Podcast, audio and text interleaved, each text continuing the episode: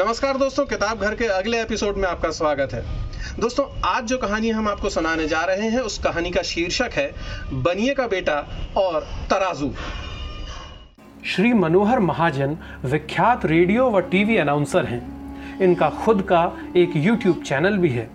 हमारे दर्शकों में से कई इनकी आवाज़ डिस्कवरी चैनल के कई प्रोग्राम्स में सुन चुके होंगे। मनोहर जी रेडियो सिलोन से जुड़े थे।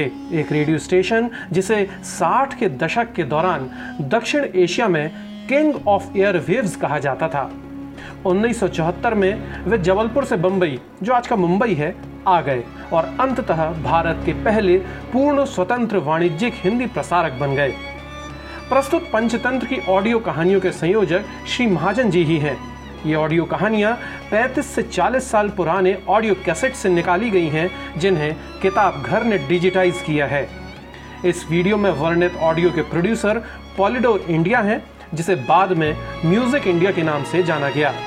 वीडियो में प्रयुक्त चित्र डायमंड कॉमिक्स द्वारा प्रकाशित अमर चित्र कथा की संबंधित प्रतियों से लिए गए हैं। तो प्रस्तुत है पंचतंत्र की कहानियाँ।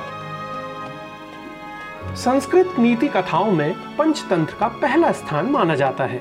यद्यपि ये पुस्तक अपने मूल रूप में नहीं रह गई है, फिर भी उपलब्ध अनुवादों के आधार पर इसकी रचना तीसरी शताब्दी ईसा पूर्व के आसपास निर्धारित की गई है। इस ग्रंथ की रचयिता पंडित विष्णु शर्मा है। कहीं कहीं रचयिता का नाम बसुभग भी आया है।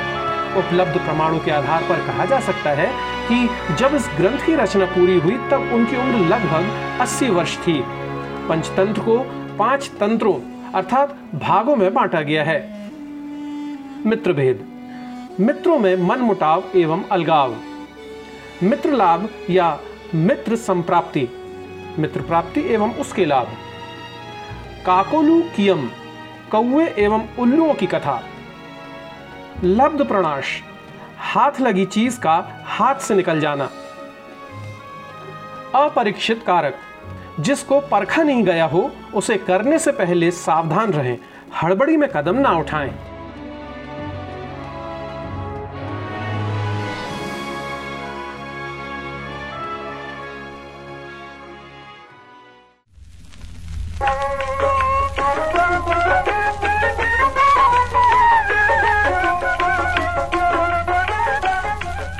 एक नगर में जीर्णधन नाम का व्यापारी रहता था। उसका व्यापार बिल्कुल नहीं चल पाया और धीरे धीरे वो निर्धन हो गया। यहाँ तो मेरा सारा व्यापार चौपट हो गया। मैं बिल्कुल बर्बाद हो गया। अब किसी दूसरे नगर में चलकर व्यापार करना चाहिए। शायद किस्मत साथ दे। ठीक है। चलकर दोस्त माधव की राय लू। माधव भैया राम राम। आओ आओ जीर्णधन आओ बैठो। कहो क्या हाल चाल है? क्या बताऊँ भैया तुम्हें तो सभी मालूम है। अच्छा ये बताओ तुम्हारा व्यापार तो ठीक ठाक चल रहा है ना? हाँ हाँ बिल्कुल ठीक। सब भगवान की कृपा है। कहो बात क्या है? यहाँ तो मैं व्यापार में अपना सब कुछ गंवा बैठा। अरे अरे अरे। अब सोच रहा हूँ परदेश जाकर कुछ धंधा करूँ। तुम्हारी क्या राय है? अबे ये तो बहुत अच्छा विचार है। शायद उसी में कुछ भला हो। हाँ मैं भी यही सोच रहा हूँ। इसलिए मैं तुम्हारे पास आया हूँ।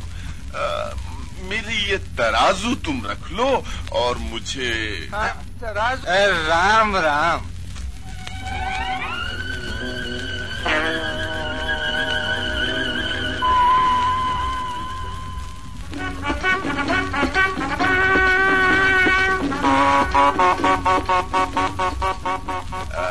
माधव राम राम।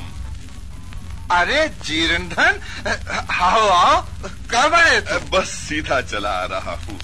देखो ना सामान भी साथ है। अच्छा आओ आओ बैठो। नहीं भैया अब बिठाओ इठाओ मत। बहुत थका हुआ हूँ कल सुबह आऊँगा। मेरा तराजू मुझे दे दो तो मैं चलू। क्या बताऊँ मित्र? हाँ? मुझे बहुत दुख है। तराजू तो चूहे खा गए। क्या? चूहे खा गए? तराजू चूहे कैसे खा सकते हैं? हम्म लगता है इसकी नीयत खराब हो गई है। ये तराजू देना नहीं चाहता। कोई बात नहीं मित्र। चूहे खा गए तो जाने दो। इसमें तुम्हारा क्या दोष है? अच्छा मैं चलता हूँ। अरे हाँ मित्र अपने लड़के को साथ भेज सकते हो? सामान पहुँचाने में जरा क्यों नहीं? अरे ननकुआ बापू! अरे अपने चाचा का अच्छा बापू। अच्छा अच्छा दोस्त चलता हूँ। हाँ? अच्छा। आ बेटे ननकुआ हाँ। चल।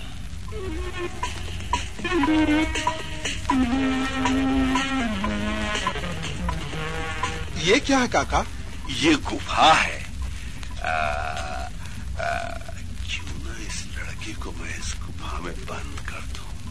यही ठीक रहेगा। ननकुआ हाँ। चलो चलकर अंदर देखते हैं। आ, देखोगे? चलोगे? हाँ हाँ। चलो आओ।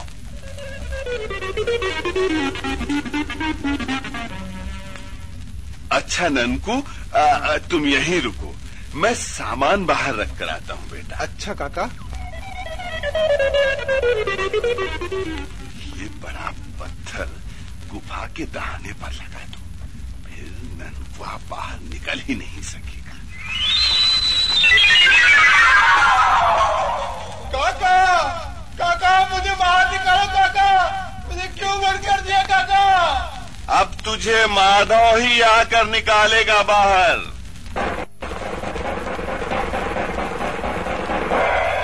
अरे जीर्धन तुम अकेले ननकुआ कहाँ है?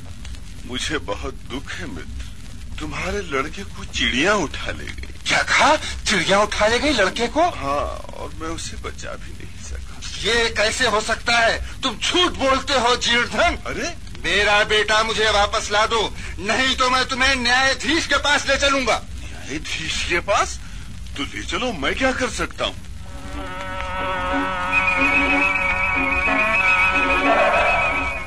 महोदय इस आदमी ने मेरा बेटा चुरा लिया है। मुझे मेरा बेटा वापस दिलाइए सरकार। जीर्ण धन कहाँ है माधव का बेटा? उसे फ़ौरन वापस करो। सरकार उसे मैं कहाँ से लाऊं? उसे तो चिड़िया उठा के ले गई। ये झूठ बोलता है सरकार। एक चिड़िया लड़के को कैसे ले जा सकती है? ऐ सरकार जब लोहे के तराजू को चूहे खा सकते हैं तो क्या एक लड़के को चिड़िया उठाकर नहीं ले जा सकती? सरकार कुछ महीने पहले मैं अपना लोहे का तराजू इनके पास रखकर परदेश चला गया था। वापस आकर जब मैंने तराजू मांगा तो इन्होंने कहा कि तराजू चूहे खा गए हैं। अब आप ही न्याय कीजिए, मालिक। सुना तुमने, माधव। तुमने जीर्ण धन के साथ धोखा किया, इन्होंने तुम्हारे साथ धोखा किया। तुम फ़ौरन जीर्ण धन का तराजू वापस कर दो। तुम्हें तुम्हारा लड़का ज़रूर वापस मिल जाएगा।